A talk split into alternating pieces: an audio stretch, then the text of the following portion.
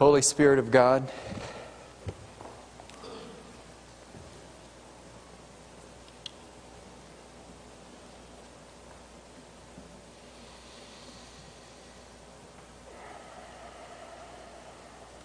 we breathe into your, in your presence together this evening with gratitude. Father, we're aware that we're on a praying campus right now. We sense your work, and we thank you, Lord, for what you are doing. We thank you for what you are going to do. God, speak to us together now from your word, through your spirit. In the name of Christ we pray. Amen. Take your Bibles with me if you would like and turn with me to First Kings chapter eighteen. First Kings chapter eighteen. Lori had just completed her freshman year at a Nazarene college. She had moved home, I should say, we had moved home to our parents' house for the summer, and we were both working at the same place uh, at the uh, at about the same time. Uh, Lori, my younger sister, and I uh, had uh, always been close, and uh, we had the opportunity that summer to spend a lot of time together. And one of the things that began to happen was God began to lay on our hearts a tremendous burden for a family member that we cared very, very deeply about, who was going through some, some really, really rough times. We talked, we prayed.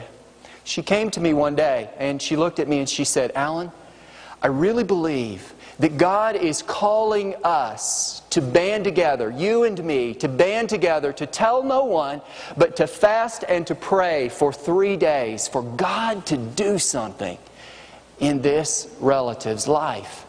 Well, as she was speaking, the Holy Spirit just spoke to my heart and said, "Alan, this is for me. I want you to do this." Well, we, I'm a third-generation Nazarene. I am now a, a Nazarene by birth and by choice. Uh, and, and so I grew up with prayer and fasting for missions. Any of you remember that? The little cards every Friday. Gave your money to missions instead of eating on Friday at lunch was the typical way it went. So, so I knew about fasting, at, you know, fast a meal here and there. In college, even a day here and there, that kind of thing. But three days, whoa.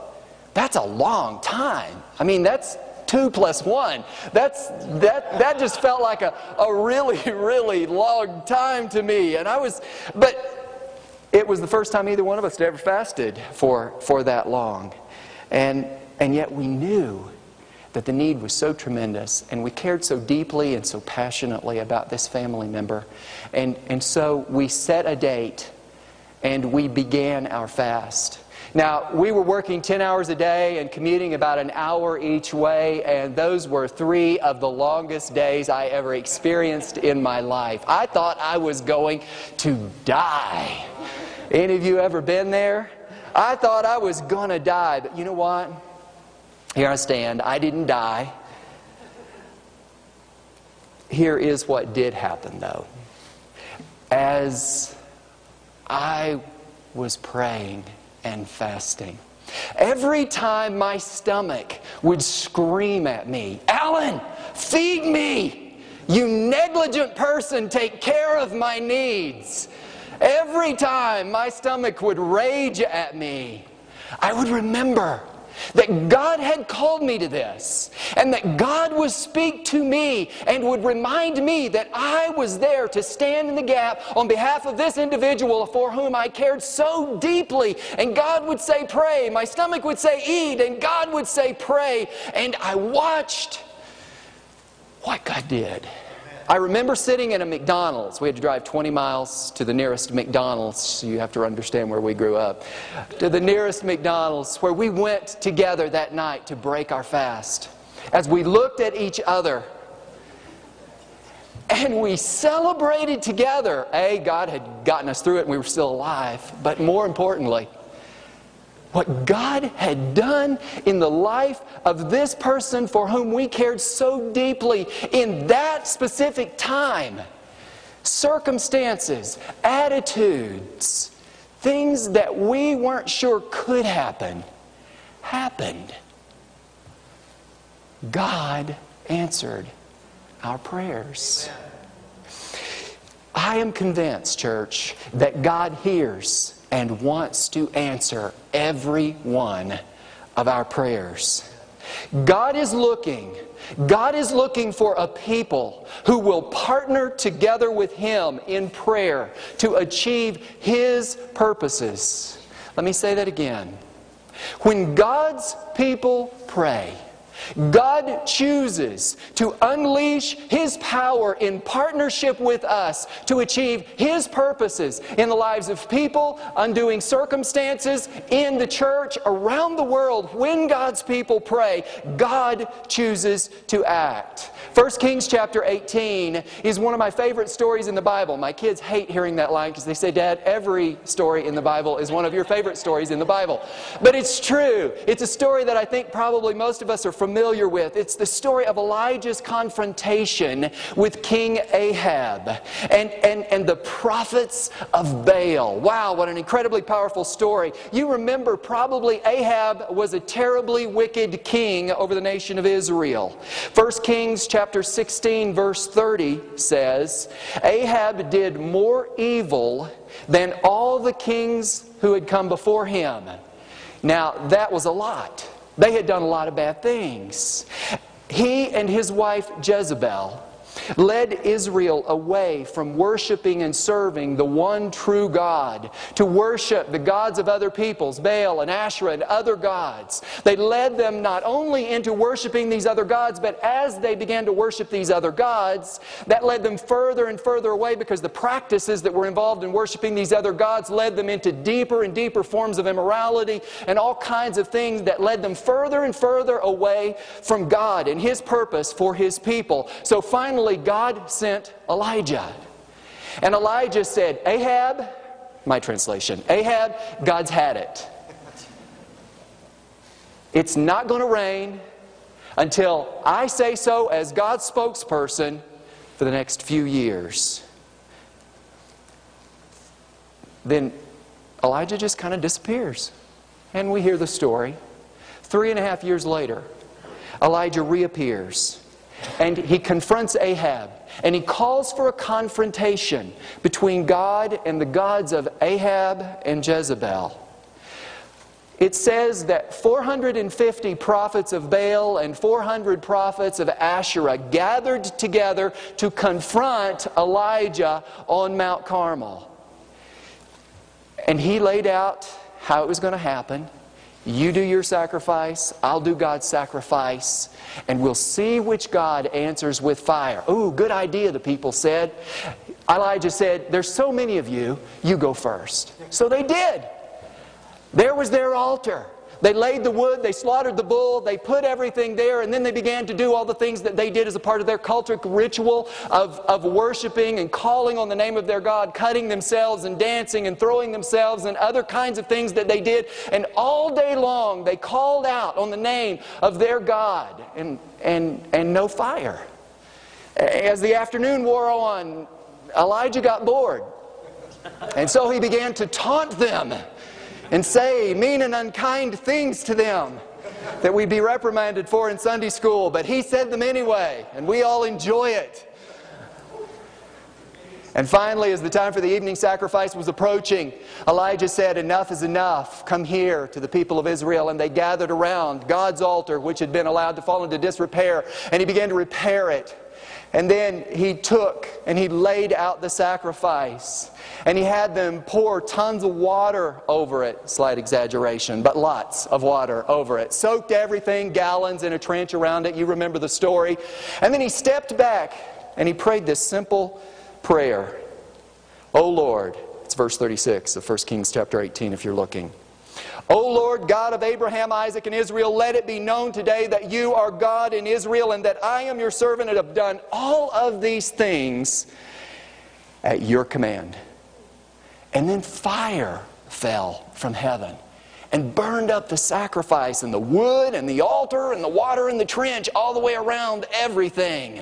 And the people, you can imagine, you know, I was picturing it this afternoon. I was looking out there in the Apostles' Court. Which way is the Apostles' Court? I always point in the wrong direction. I had it right. The Apostles' Court. And I was thinking, what if we were standing around and fire just fell from heaven and just burned up, you know, the tower there in the center with the bells on it? Wouldn't that be unbelievable? What would we do? How would we respond in that kind of situation? And the people were overwhelmed. They fell on their faces before God. And it says they cried out, "The Lord, He is God. The Lord, He is God." And Elijah said, "Good, you got it. Grab the prophets." He took them down to the valley at the bottom of the mountain. He killed all of them.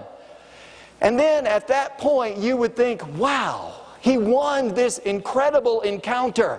Surely Elijah has had a very good day. But this is where the part of the story gets fascinating to me. Because Elijah wasn't finished yet. Elijah then told Ahab, "Go," verse forty-one, I think it is, "go, eat and drink, for there is the sound of heavy rain." Now please, understand, it hasn't rained for three and a half years and there is not a cloud in the sky. But Elijah said, "Go and eat and drink, for there is the sound of a heavy rain."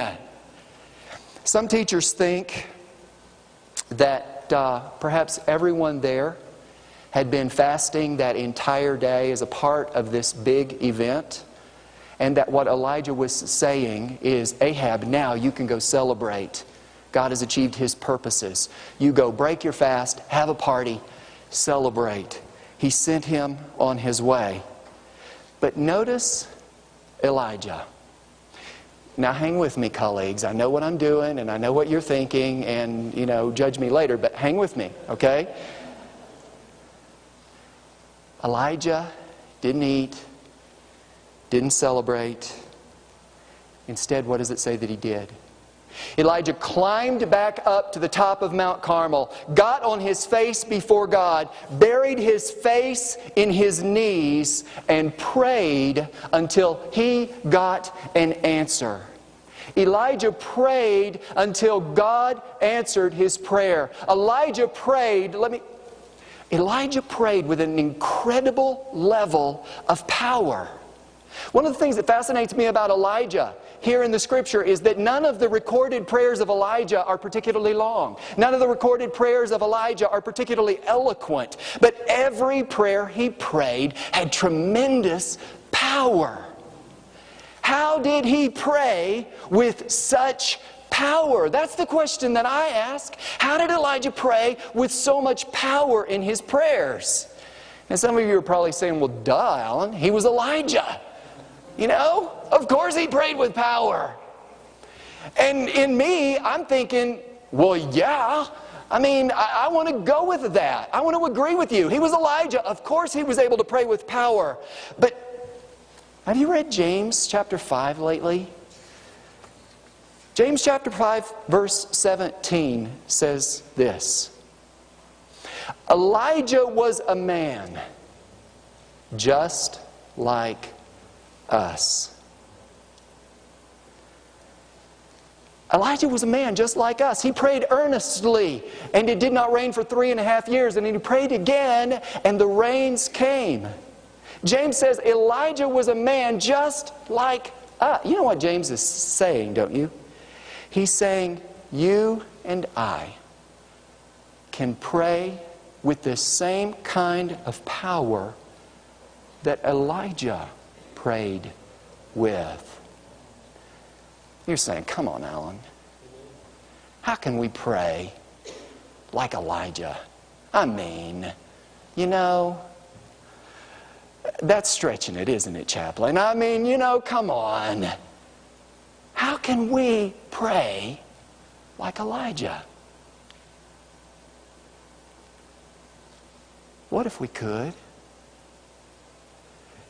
You know, just, just for a minute, what if we could? How do you think we would do that? What would it look like? How would we get there? Praying with power. Let's look at it, can we? Praying with power, praying the way that Elijah prayed, is first of all praying with faith. Would you agree with that? It's praying with faith. Elijah believed in God. In First Kings chapter eighteen, verse one, God had given Elijah a definite promise. It says, the word of the Lord came to Elijah, go and present yourself to Ahab, and I will send rain on the land. So, Elijah had God's promise. His trust, his faith was firmly fixed in God and in the promise that God had given to him. Elijah believed God very much. And he believed that the promise that God had given to him was absolutely real. But notice, even though he had complete faith, trust in God, Elijah still had some praying to do. God has given us a lot of promises in His Word, hasn't He? But we still have some praying to do.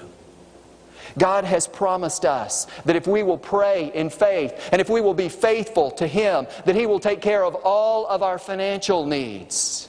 God has promised us that if we will pray in faith, He will heal the sick. He will strengthen the weak. He will protect us from the enemy. He will deliver us from temptation. He will lift us up when we are discouraged. And church, God has promised us that when we pray in faith, the gates of hell will not be able to stand against us. Wow. Praying with power means praying with faith in God and in His promises to us. It also means that, like Elijah, if we are going to pray with that kind of power, that we have to shut our eyes to the conditions around us. Look at what he did. Elijah was in northern Israel. You know and I know that on the east and on the south, that much of Israel borders on desert. And so for it not to rain for a year, even a couple of years, was not incredibly unusual, but for it not to rain for three and a half years anywhere on this planet is interesting. There aren't very many places where that is not a, a, a tremendous thing, and that was certainly true there. It hadn't rained for three and a half years, and he was trusting God that He was going to reverse that immediately in answer to his prayers. Sometimes we have to shut our eyes if we're really going to pray with power like Elijah did last year. Last year we had a student on campus here at Nazarene Bible College, a good and godly man who'd been here for a couple of years. He went to his doctor's because he wasn't feeling well, and his doctor looked him in the eye and he said, I have bad news, you have cancer. Not only that, the cancer is in your bones. Not only that, you have at most six months to live. Six months to live.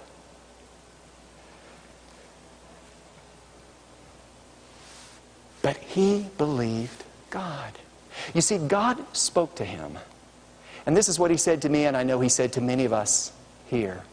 He said, God has said to me, and I'm sure God has said it to me over and over again, that He is not finished with me yet. God is going to heal me. He has told me that He is, that He is not finished with me yet. While he was taking the pain medication that the doctors were giving him and the clock was ticking, finally, he did reasonable things. He moved back home with his family so that no matter what happened, his wife and family would be cared for. But he continued to trust and believe. As we talked on the phone before he left here, we prayed with him. We gathered, we anointed him here at this altar. We prayed over him for God's healing. And he continued to do all the right things, but he continued to trust and believe God. He shut his eyes to the conditions, and he trusted God. He got home, he went to Johns Hopkins Medical Center, not a slouch place to go, went to those doctors there. They looked at all of the tests that he had had run here in Colorado. They ran a battery of additional tests on him, and they came, called him in and said, Ray, we completely agree with your doctors in Colorado. You had cancer. But Ray, you don't have cancer anymore. You don't have cancer anymore. Praise the Lord. Praise the Lord. Elijah got on his face, put his head between his knees, shut out the conditions around him. Praying with power means concentrating your faith on the Lord's promises to you, shutting out the conditions around you, and focusing on God. It also means persisting in those prayers. Elijah didn't give up the first time he prayed and didn't get an answer. He sent the servant back, didn't he? Twice, three times, Four times, seven times. Can you imagine what might have happened if Elijah had stopped at the sixth time? Now, please don't misunderstand me. You know, I know all my colleagues here have their hearts in their throats. Faith may shut out the conditions, but faith still knows the facts. Faith isn't stupid or blind. Faith isn't burying your head in the sand like an ignorant ostrich. Faith knows the conditions, but faith will not allow negative conditions to stop power-filled prayer. Sometimes I've seen good and godly people miss God's miracle in their lives because they gave up too soon. Jesus himself said, keep on asking, keep on seeking, keep on knocking, because it is those who persist who receive the answers for which they are seeking. Elijah didn't get an answer those first six times he prayed. You may not either. Powerful prayer is faith-filled prayer that shuts out the negative conditions, and it continues and continues and continues in prayer. When I am holding on to one of God's promises, when I am seeking God in prayer, and I know that I am claiming one of God's promises, I will not let go. I will continue to pray and believe that God is going to answer that prayer until He answers the prayer or He redirects my prayer. And that's up to Him. He's God. Amen. Power-filled prayer persists. Power-filled prayer is faith-filled, shutting out conditions, persisting. But the greatest support that I know to prayer, the greatest support I know to power in prayer, is when I combine fasting and together with prayer. When God said that He was going to destroy Israel for making the golden calf at Mount Sinai, what did Moses do? Right after he got down off that mountain, he climbed back up on that mountain. He threw himself on his face before God. He did not eat or drink for another forty days. Read it again. Another forty days, and did nothing but intercede with God for the nation of Israel. And God relented. When multiple armies were invading Israel, King Jehoshaphat called, good King Jehoshaphat, I like the good kings, called for a day of fasting and prayer, and God delivered them.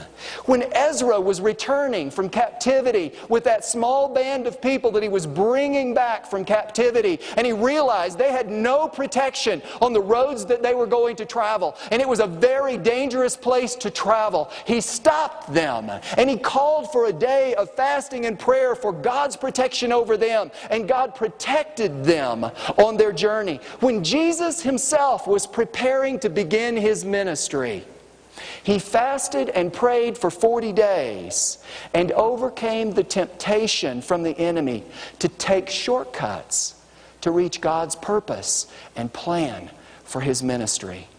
Elijah, in our story, sent Ahab off to eat and drink, but Elijah went back up the mountain to pray.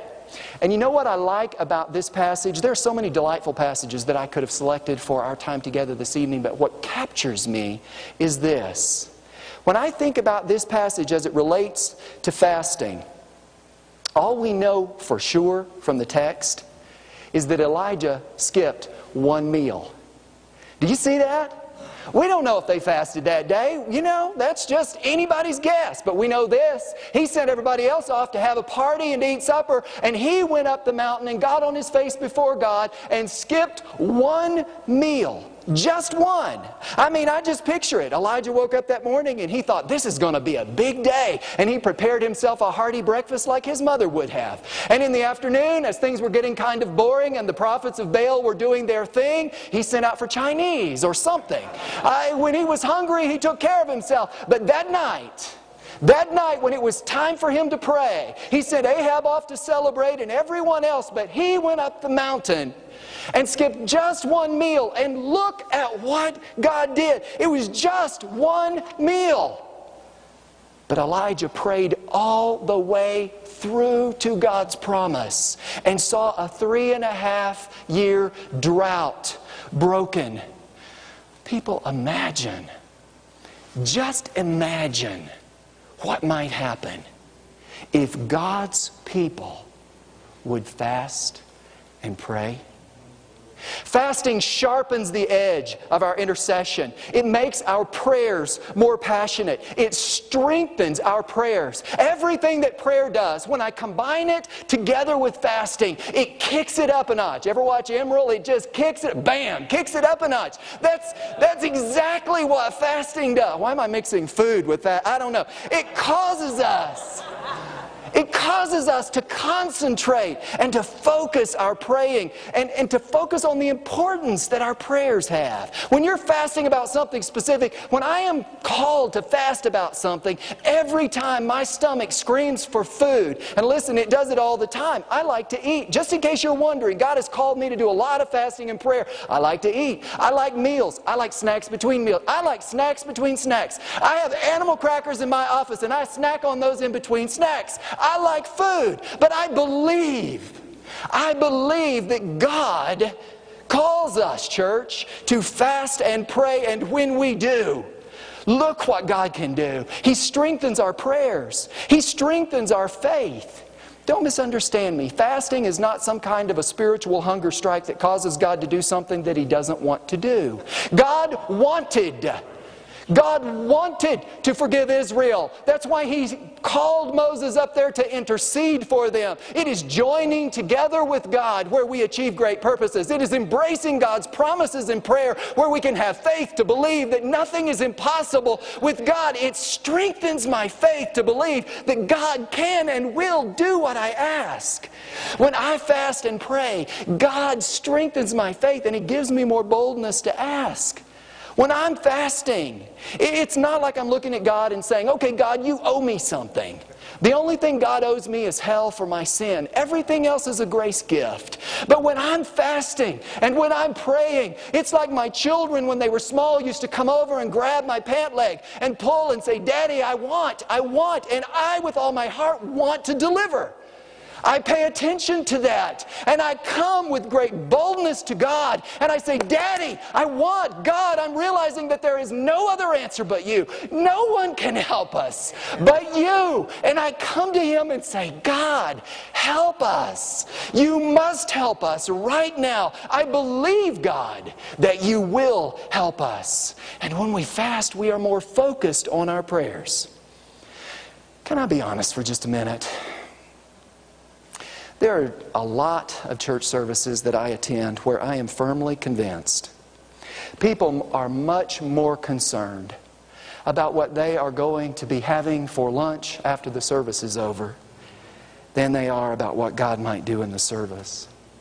Fasting jolts us.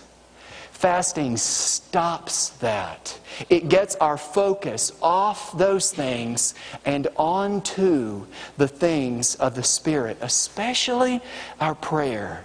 When I'm fasting, I want to know why I'm fasting. I want to know what God is going to do. The first time God called me to do a very extended fast, God, God, He wouldn't tell me before I began this long fast what it was that I was supposed to be fasting and praying about. And, uh, but I just knew He wouldn't let me go. He cornered me and said, you must do this. I need for you to do this. And I tested it in several ways. The way I knew for absolute certain sure that it was God was because He convinced Jan that I was supposed to do it. And she asked the hard question. She's my accountability partner. But the one question she asked that I could not answer was, okay, Alan, if God has called you to this, what is He calling you to intercede for? And going into it, I didn't know. I just knew that God said, you must do this. You must do this. And day after day, as I fasted and prayed, as I entered into this time, this season of prayer and fasting, God said, I want for you to pray. And suddenly, five days in to this prayer and fasting time, things started to happen.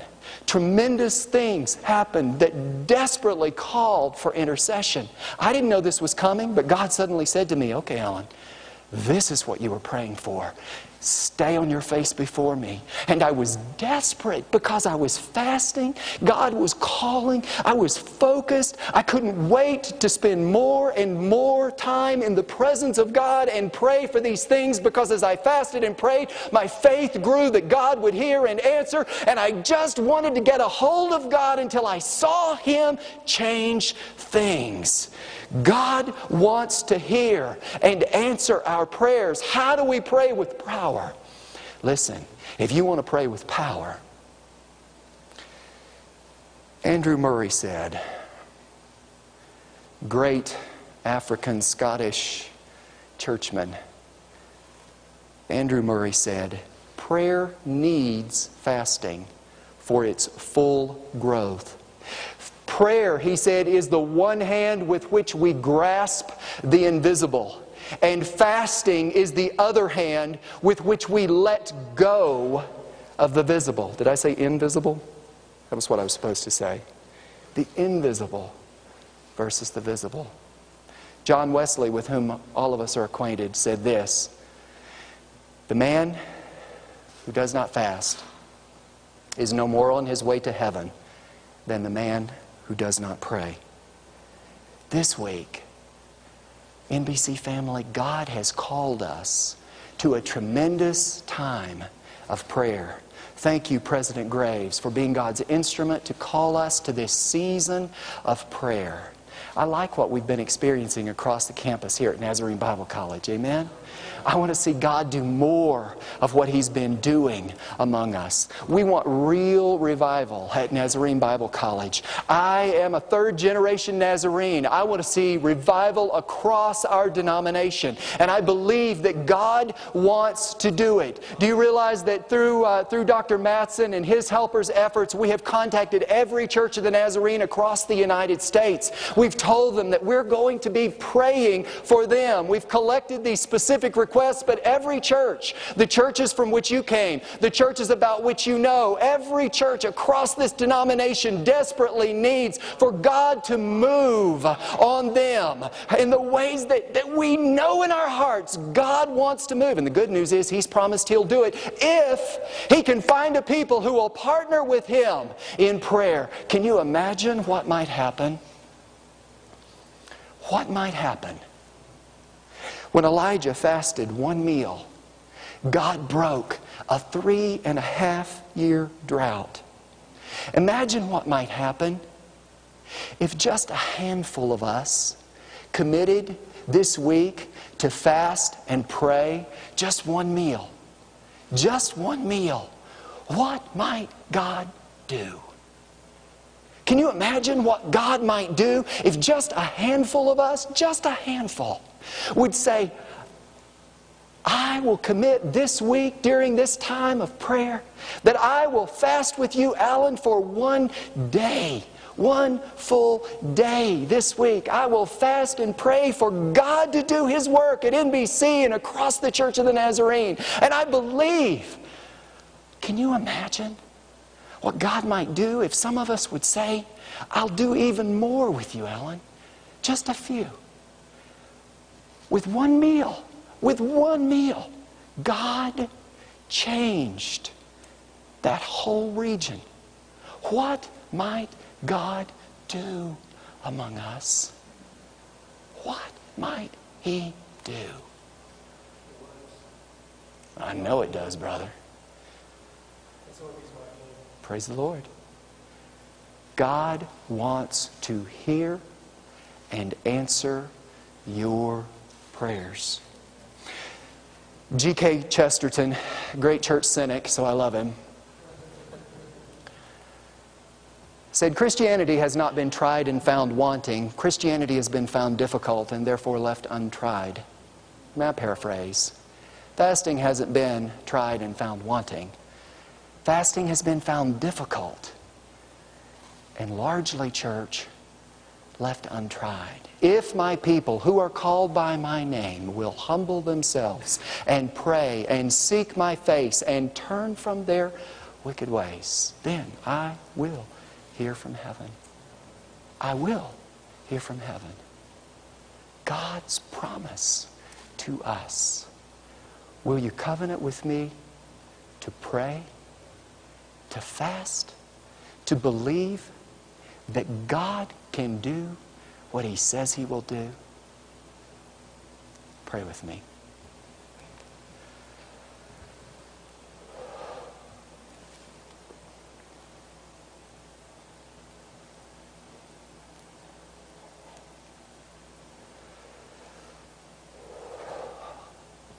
O Lord, our Lord, how majestic, how marvelous, how wonderful is your name in all the earth. God, we give you glory and honor and praise because we are totally confident that you are God. There is no other. You have promised us, Lord, that if we would call on you, you would hear our cry. Father, together we commit ourselves this week to pray, to believe, to shut out the distractions, to persist and follow and fast and pray until we hear your answer, O God. We are confident in you, God. We commit to partner with you in this great enterprise of kingdom building. We want revival, O Lord. We claim revival as your promise for us.